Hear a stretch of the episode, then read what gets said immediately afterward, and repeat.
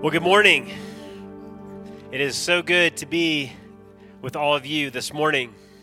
And if you don't know me, my name is Brett Weston. I used to be a pastor here, but I got sent out as a church planter. And so Deer Creek uh, launched Elevate Hope Centennial 11 weeks ago, if you can believe that. Uh, yes, it's awesome. And so uh, we are doing well. God is working. We have a community of about 65 to 85 people on a Sunday, depending on if it's ski season or hunting season or hiking season or. You don't get that because you don't, you don't do that. You're in church every Sunday. But it's great. People are connecting, people are hearing the gospel. It has everything that you would want to see from a healthy community.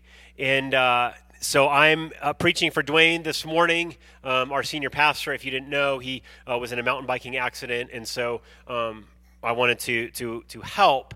And so it was really cool because when Elevate Hope was launching, you know, Deer Creek has been such a blessing and such a help, and so uh, they gave us uh, Adam Mitchell to run sound for uh, two or three weeks, and so we want to have that relationship as a mother and daughter church.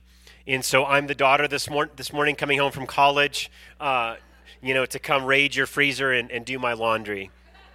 So, uh, but if we could, let's pray for Dwayne and Holly this morning. Father, we thank you for um, Dwayne. We thank you for the shepherd that he is, and we know that he would um, love to be here sharing your word and sharing his heart. And we ask for healing. We ask for peace. We know that he's in pain or managing pain this morning, and, and that's just not where anybody wants to be. And so, would you pray for him? Would you lift him up? Would you take away that pain, God, whether it's through medicine or through your divine hand upon him? But whether you choose to do that or not, would you give him peace that passes understanding? And for Holly as well, as I'm sure your servant Dwayne is very cranky when he's in pain. And we pray this in Jesus' name. Amen. Hopefully, he's live streaming, so that was for him. Well, so Daniel Nealon is preaching at Elevate Hope this morning, and so he's preaching what you all heard last week. And so if you need to hear that sermon again, you have about two minutes to get over to Centennial and listen to that. But at Elevate Hope, we have been in a series on our identity, things that are basically true of us, unshakable things the Bible tells us about our identity. Whether that's your identity as a human being or your identity in Christ, there are certain things that, that we have to get right about who we are from God's Word. And so we're in a series about our identity, and we're talking about our identity as being chosen by God. And so that's what I want to share with you this morning. And there are basic aspects of our identity. We're chosen, we're chosen by God, we're created in God's image, we're made to be worshipers, all these things. But I believe that if we get this truth, about our identity this morning that you, if you are in Christ, were chosen by God, I believe that it will radically and fundamentally change your identity of who you are. And so, if that's not where you're at this morning, I get that, and that's great. There's no better place that you could be this morning. And I still believe that our scripture for this morning, our time in God's Word this morning, is relevant no matter where you're at in your faith. Because you see, we all love to be chosen, don't we? So, when, when was the last time you were chosen for something or not chosen for something? Maybe you were, were chosen for a promotion at work. Maybe you were passed over for a promotion at work. Maybe something that you made was chosen to be featured or, or hung on a wall or something like that. You see, we all love to be chosen. So, the author and entrepreneur James Altucher said this. He says, very simply, when we are not chosen, we feel bad. It's pretty simple. When we are chosen, even by idiots, we feel good. Again, pretty basic. And isn't that the basis for almost all reality TV on TV right now? Chosen by idiots. And so we, and I never do this, but I know you do, spend countless hours watching people make cupcakes and dresses and swords and souffles and Christmas light displays, all hoping that theirs will be chosen over and against anybody else's in front of a watching nation. We love being chosen, we like getting likes. And I remember as a kid, I, I was sort of uncoordinated, very different than I am now. But I remember as a kid wanting to be chosen first for sports because that's what matters when you're a kid on the playground kickball, basketball, baseball, something. And I rarely or never was. I was always chosen for things like reading my poem in front of the whole school or playing a solo on my instrument or something. But just once, I wanted to be chosen first for basketball, baseball, something. It's like, really? Sally's wearing flip flops. How could you choose her? You know, Jimmy's got no arms. What's going on? Why am I chosen last?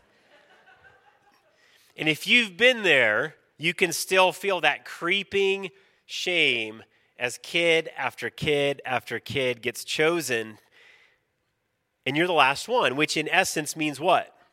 You weren't really chosen at all.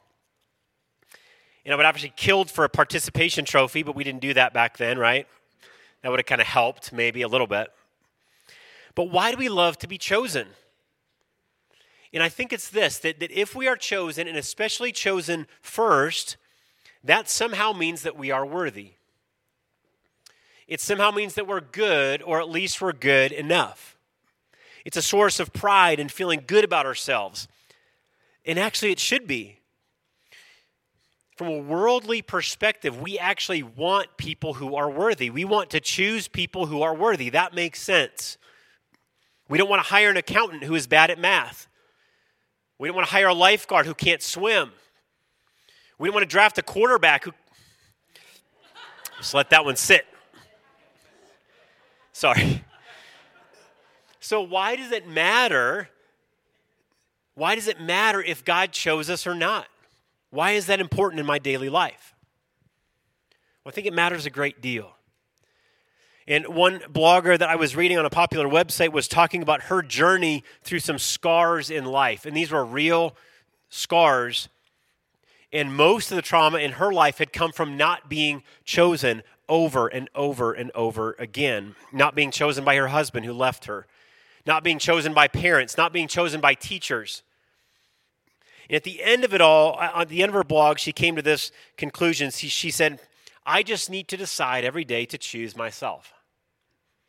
And because it's an online community, you can imagine there were comments and, and they flooded in of applause and, and saying, Yeah, I've decided long ago I had to just choose myself every day because nobody else would. And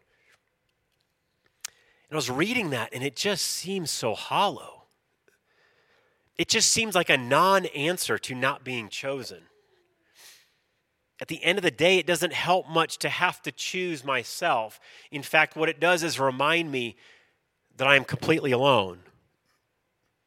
See, choosing myself doesn't satisfy my basic need, my longing that someone would notice me and love me and choose me. And that's a basic longing that we all have. We want to be chosen by someone. And that's exactly what the Bible says. It says that God chose us. And if that's true, that matters greatly. If that's true, it will change your life, it will change your identity forever. You will never be able to see yourself the same way if you realize what it means that God chose you. And so this morning, let's look at the Bible. Let's open it up. Let's see what God says about being chosen. And so if you have a Bible, we'll be in Ephesians. If you don't have a Bible, we have them out on the welcome table. Uh, we have ones in large print for those of you who have seen a lot more life than others, if that's helpful for you. Ephesians 1 3 through 14. This is God's word. Let's listen. It says this Praise be to the God and Father of our Lord Jesus Christ, who has blessed us in Christ with every spiritual blessing in the heavenly places for he chose us in him before the creation of the world to be holy and blameless in his sight. In love, he predestined us for adoption as sons through Jesus Christ, in accordance with his pleasure and will, to the praise of his glorious grace, which he has freely given us in the one he loves. In him, we have redemption through his blood, the forgiveness of sins, in accordance with the riches of God's grace which he lavished on us in all wisdom and understanding, making known to us the mystery of his will, according to his good pleasure, which he purposed in Christ, to be put into effect when the times reach their fulfillment, to bring unity to all things in heaven and on earth under Christ. And here it is again.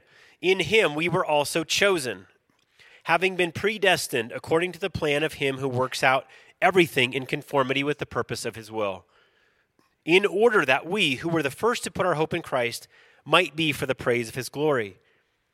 And you also were included in Christ when you heard the message of truth, the gospel of your salvation. When you believed, you were marked in him with a seal, just like we talked about this morning with little Wesley.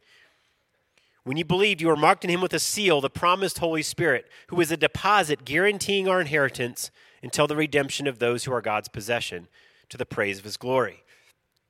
So, we're going to look at some other passages this morning, but there's so much in here that we could never unpack it all. So, we're going to focus on three truths this morning from Ephesians. The first one is this the world chooses the worthy, God chooses the unworthy. The world chooses the worthy, God chooses the unworthy. Listen again to the shocking truth of verse 4. Verse 4 says this For he chose us in him before the creation of the world to be holy and blameless in his sight. So, the shocking truth of verse 4 is that if you have put your faith in Jesus, it may seem like you chose God, but the reality is that God chose you. And He chose you in Christ before the creation of the world. So, there's two things going on in that little phrase. The first is that He chose you in Christ, and we'll talk about that later. The second is that He chose you before the creation of the world. God chose you before you were born to be His. That's what Scripture says. So this has to sink in this morning, friends. The world chooses the worthy, the world chooses the qualified, and God chooses the unworthy and the unqualified. What do I mean by that? Well, what had you done before you were born to deserve to be chosen? What did you accomplish? What resume did you have? What credentials did you come with before God and said, Yes, I'm worthy to be yours? Nothing. God chose you. If you've put your faith in Christ, God chose you when you had yet to do anything to prove your worth. And so some theologians try to do backflips around this, and I get this because it's so shocking. And they'll say God chose people who he knew would end up choosing him anyway. But God is choosing before the creation of the world. And if God is sovereign, it means that all of his choices, anything he chooses, will come to pass.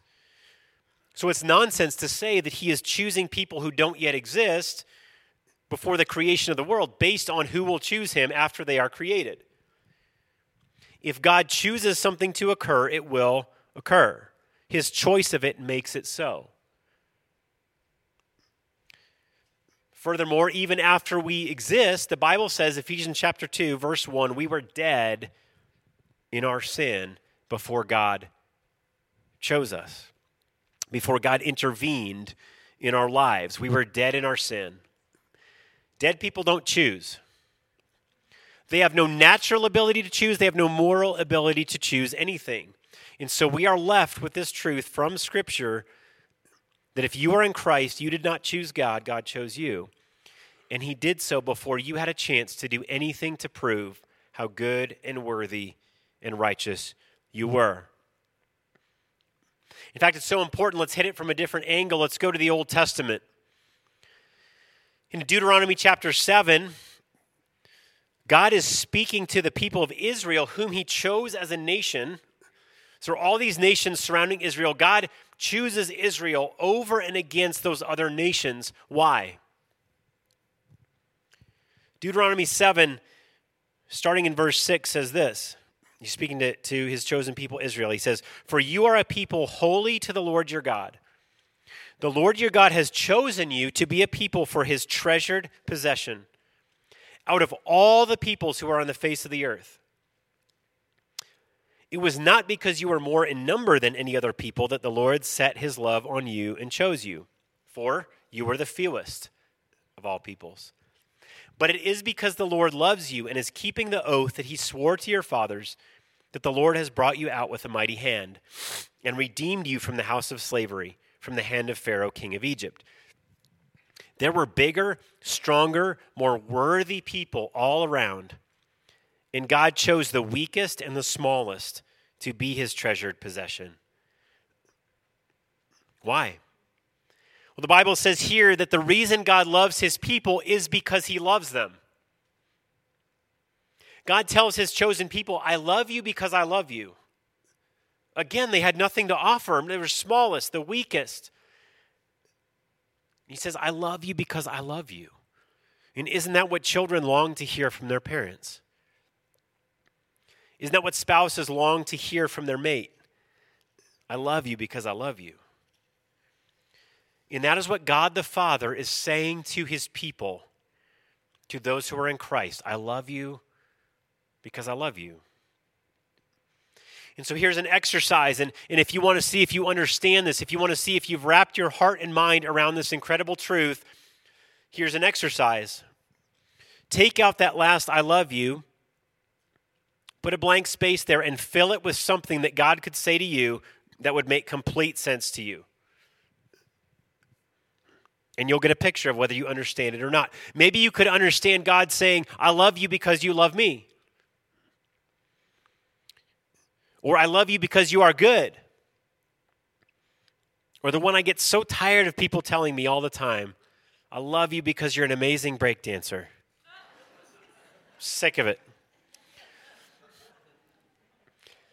What is it for you? Maybe it's something hey, hey, this would make sense to me if God said, I love you because you have it all together. Isn't that the message we he- maybe you've heard that growing up in the church?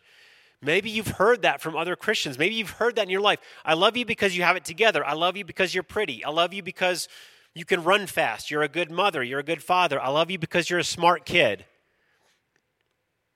See, we all have these messages of why God loves us. There's got to be a reason. He can't just love me because he loves me. There's got to be a reason, so we fill in that blank. Maybe it's I love you because you chose Jesus. What would it be for you? Because as the Bible has it, it's crazy. He says, I chose you before you were even born, before you had a chance to do anything, and I love you because I love you.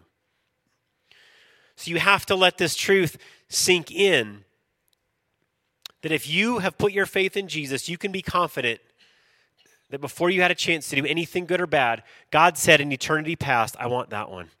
I choose him. I choose her. I want you. See, God did not choose you because you chose Jesus. You chose Jesus because God chose you and made you alive and put his spirit in you and raised you from being dead in your sin so that you could see the goodness of Jesus and put your faith in him by grace alone. You chose Jesus because God chose you and made you alive and put the faith to choose Jesus in you by grace. John 6, verse 44 puts it very plainly.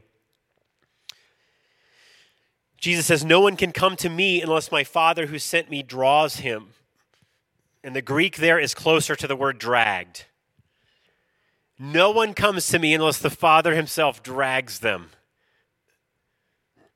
And I love that because why else would we come to the cruciform life?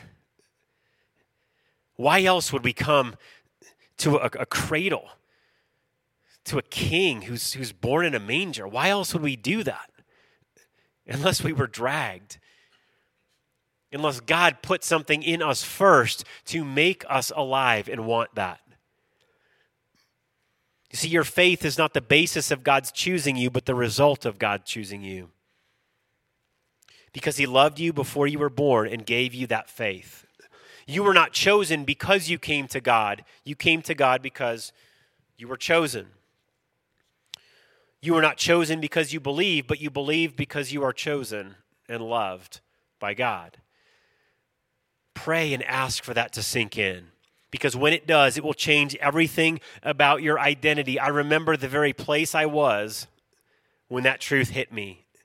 You know, I remember some things when I first came to Christ, and I remember that story, and it's kind of some fuzzy deals, but I remember like it was yesterday when I realized I'd been reading these passages, and it's God loves me because He loves me. He chose me before I did anything. What? And it's shocking. So, our first truth about our identity in Christ is that the world chooses the worthy, but God chooses the unworthy. Our second truth is this the world chooses those who already seem good. God chooses us so that he can make us good. Let's go back to verse 4 in Ephesians chapter 1. It says, For he chose us in him before the creation of the world to be holy and blameless in his sight. And we skip down to verse 11. It says, In him we were also chosen, having been predestined according to the plan of him who works out everything in conformity with the purpose of his will. Here it is, in order that we, who were the first to put our hope in Christ, might be for the praise of his glory. See, he chose us to be holy and blameless. In him we were chosen in order that we might be for the praise of his glory. And you see, if you're writing this like Paul writes this, you would have had a very easy chance to make this a cause and effect relationship. You would have had an easy chance to make this a cause and effect relationship between your own goodness and God's choice of you. We need to hear this. Teens, kids, everybody in here. There would have been an easy way to make this cause and effect. He would have said this. He said, he could have replaced one word. For he chose us in him before the creation of the world because we were holy and blameless in his sight. Very clear. Same with verses 11 and 12. In him we were also chosen because we were the first to hope in Christ and because we were already praiseworthy. See, the world chooses people based on the pre existing condition that we are good, that we are nice, and that we have it all together. Or at least we pretend to. And the motto of Elevate Hope is the same as the motto of Deer Creek a church for people who aren't perfect and don't pretend to be. Because we have to measure up to be chosen, and I know I don't measure up, so I have to try to pretend to have it all together. But see, God takes a person who has no natural ability, no moral ability in themselves to be good, and chooses them to be his treasured possession in Christ so that he can make them good. He can make them holy. He can make them blameless through what Christ has accomplished. So that we can be made praiseworthy and glorious through the working of the Holy Spirit. See, any idea, you remember that word, the phrase that Deuteronomy used, and we'll see it again. God made you his treasure. Those in Christ, you are his treasured possession. And so, any idea that God chooses us to be his treasure because I am already shiny, I'm already sparkly, I'm already beautiful, any idea that brings that to the table will, will create an identity that is so flawed it will result only in pressure, performance, pride, and eventually just giving up. It happens all the time in the suburbs. Performance, pride, and just giving up. We see it in our schools, we see it in families. See, we have to measure up or we won't be chosen. And I know I don't measure up, so I pretend and eventually give up or literally die trying. You see, the Word of God, God's chosen revelation about who He is, no matter how we feel about it, it's His Word, says that He chooses things that are tarnished and makes them His treasure by His choice of them. He chooses things that are tarnished, and by His choice of them, He makes them valuable. And any parent who has a toddler gets this. So my daughter Chloe, she's six now, but when she was two, she had this little lovey thing, a little stuffed animal. And it was a lamb, and then somehow that morphed into Mimi. I think lamb, lammy, Mimi, who knows? The mind of a toddler. So this thing, she chose it. She had a bunch of things. She chose that. She chose it, and she was so attached to it that we bought five more. So she had six of these things. And the first one was a gift by a friend who, in their infinite wisdom, gave my two year old a pure white lovey. And so we had six of these things, and, and the one she chose kept getting dirtier and dirtier. And of course, you can't find it one night, so you try to replace it with one of the other five, but nope, I don't want that one. I want the one I chose. And so we were literally in Target one time, and we, we lost this thing. And we get to the car, we realize it, and so I go back to the customer service desk and I say, Hey, did you find a little lamb lovey? It's, it's, it's, it's a lamb and, and blank stare. Okay, fine. Did you find a dish rag with a lamb's head sewn on it?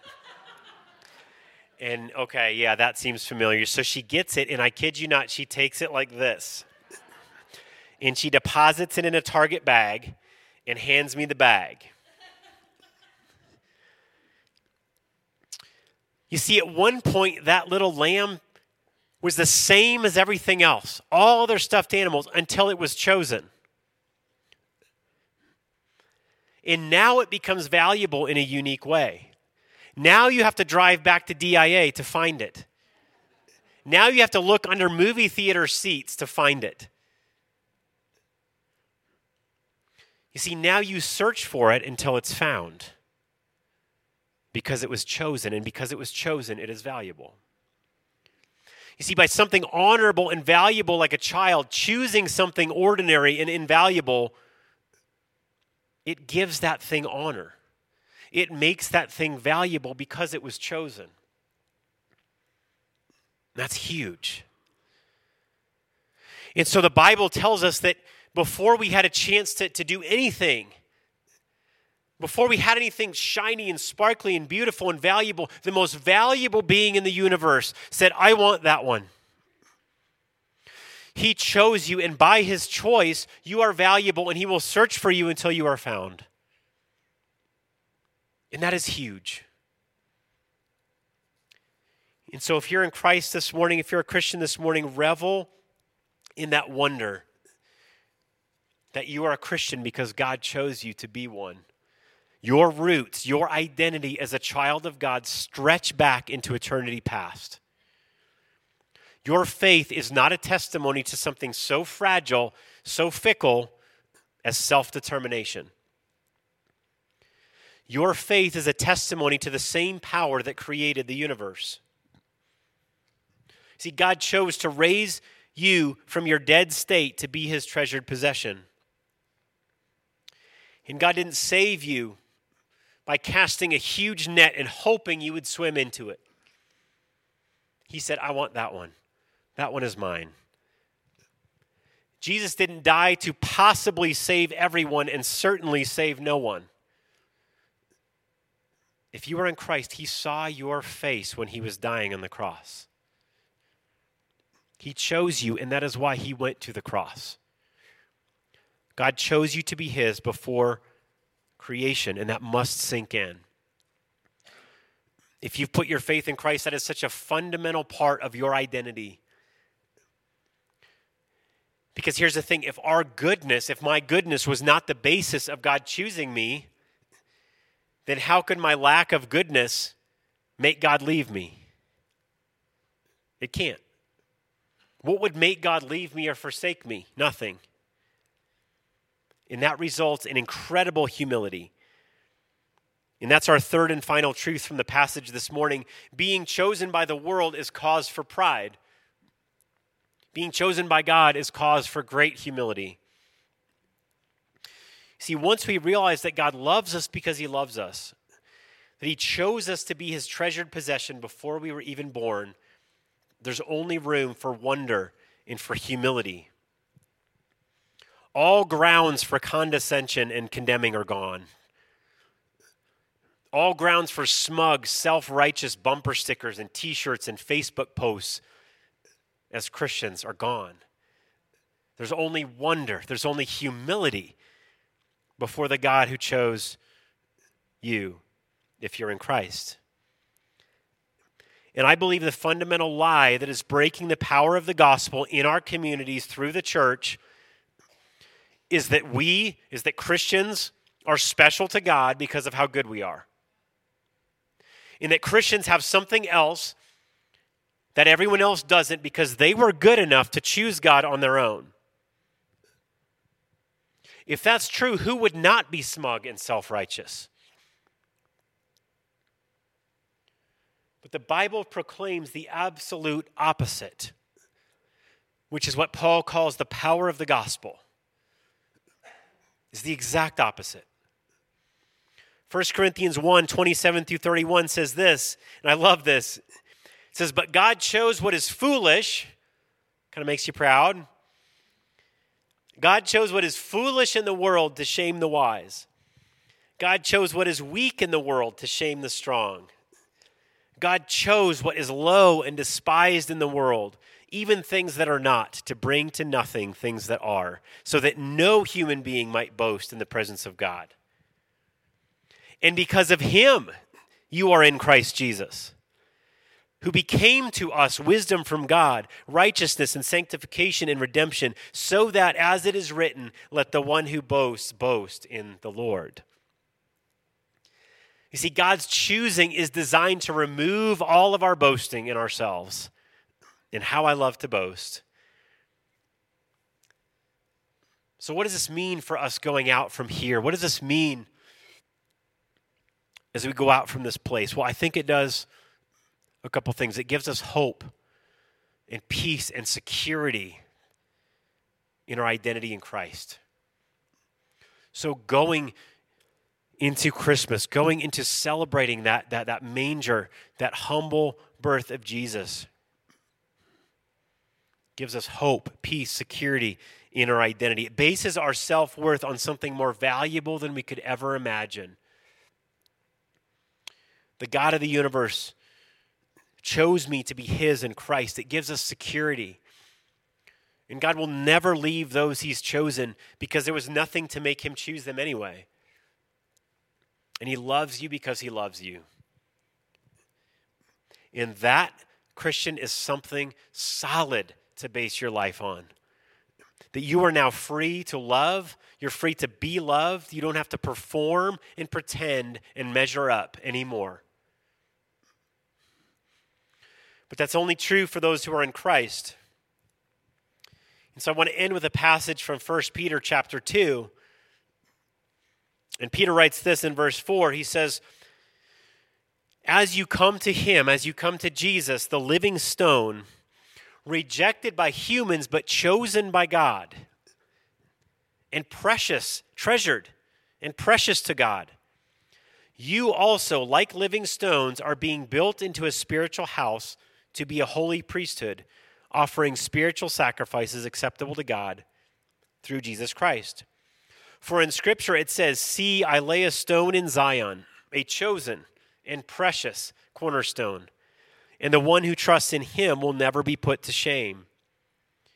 Now, to you who believe, this stone is precious. But to those who do not believe, the stone the builders rejected has become the cornerstone and a stone that causes people to stumble, and a rock that makes them fall. They stumble because they disobey the message, which is also what they were destined for. But you are a chosen people, a royal priesthood, a holy nation, God's special possession, that you may declare the praises of him who called you out of darkness into his wonderful light. Once you were not a people, but now you are the people of God. Once you had not received mercy, but now you have received mercy. So, why are we looking at this passage? Because here's the thing before God ever chose you, he chose Jesus. And that's what our passage means when it says he chose you in Christ. You see, there's never been anyone actually worthy of being chosen except for one, except for Jesus. You see, God first chose Jesus, the worthy cornerstone. And he ordained that on that worthy cornerstone, he will build a house inhabited by the Holy Spirit, a house of living stones, a house of his chosen people. That his ch- chosen people would become a new people who proclaim How excellent is this God who chooses based on nothing I've done. And so God's choice of you unites you to Christ, God's only chosen one. God's choice of you unites you to Christ, God's chosen one, and it begins a work in you, a building and building and building that will be completed in the day when Jesus returns. He saved you so that you can declare his praises that you have a living and a precious stone to build your life on. So if you're in Christ, you don't have to keep building your life on things that will ultimately fail. Know that you are a living stone built on the unshakable cornerstone of Jesus. The one who was dead and is now alive, and who makes you alive with him. And so our passage also describes those who reject Jesus. In that case, rather than a cornerstone to build your life on, the scripture says that Jesus becomes a stone that causes people to stumble and a rock that makes them fall. They stumble because they disobey the message. And the thing about a cornerstone now, if you've responded to Christ in faith, this cornerstone is so solid, so weighty, so heavy that you can build your life upon it. Because God chose Jesus, united you to Him, chose you before you did anything to deserve that. And that, that is a weight that will keep you in place and solid. But the thing about a heavy stone is it can also crush you. And so, as freeing as the gospel is to realize that you did nothing to earn God's love, it is equally as heavy and crushing to try to save yourself. And so, the message that Peter is talking about disobeying is disobeying the gospel, the good news that there's nothing in you that can save yourself. And I realize that if, that, if, you've walked in that, if you've walked in the reality of trying to save yourself, trying to measure up, trying to be worthy to be chosen, that is an incredible weight. A weight that you were never meant to bear.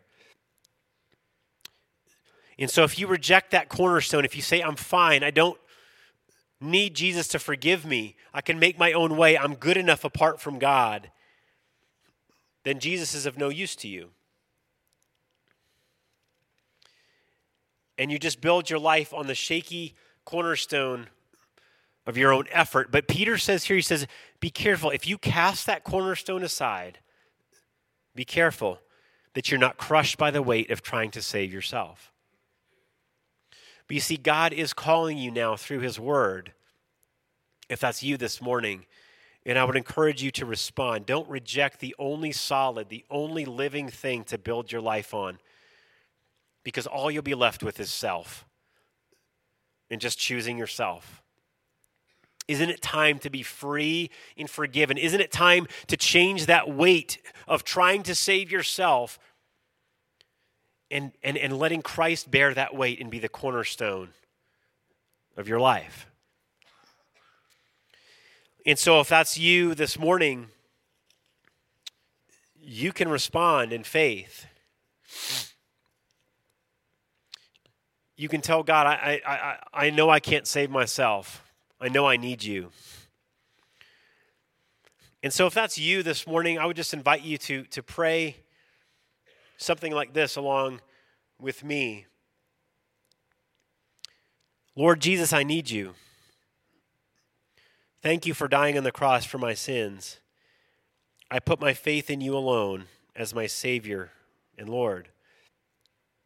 Thank you for forgiving my sins and giving me eternal life. Take control of my life and make me the kind of person you want me to be. In your name, Jesus. Amen. And if that's your desire, if that's the desire of your heart, let today be the day that you enter new life with Christ. And if you made that decision, talk to someone. There's a, a, connect card on the front of your seat. You can you can let someone know that you made that decision What a great way to leave this morning, free of the weight of trying to choose yourself and save yourself, freed into the grace of being chosen by God to be His before you had a chance to do anything to earn it. If you already belong to Christ this morning, know this you are His chosen treasure. Not because you were sparkly and shiny enough to be chosen, you are his chosen treasure.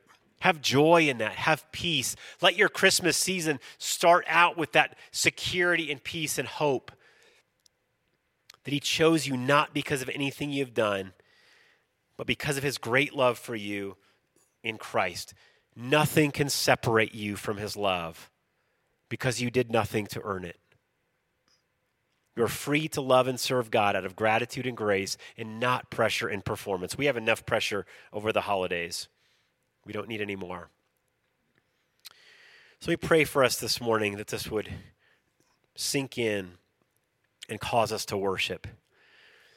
Father, we thank you so much for your word. Thank you that this isn't just something that we want to be true or we hope to be true, but that your word tells us, even if we recoil against it, even if our messages our whole life were that we were chosen because we did something good. God, I thank you that your word tells us that you love us because you love us. You chose us before the creation of the world in Christ, your chosen cornerstone. Father, I pray that you would Draw those, drag those who don't know you this morning to your presence. And for those who know you, God, give us a peace and a security and a hope based not on our performance, but based on your grace. And we thank you that we get to celebrate your table this morning. And we pray this in Jesus' name. Amen.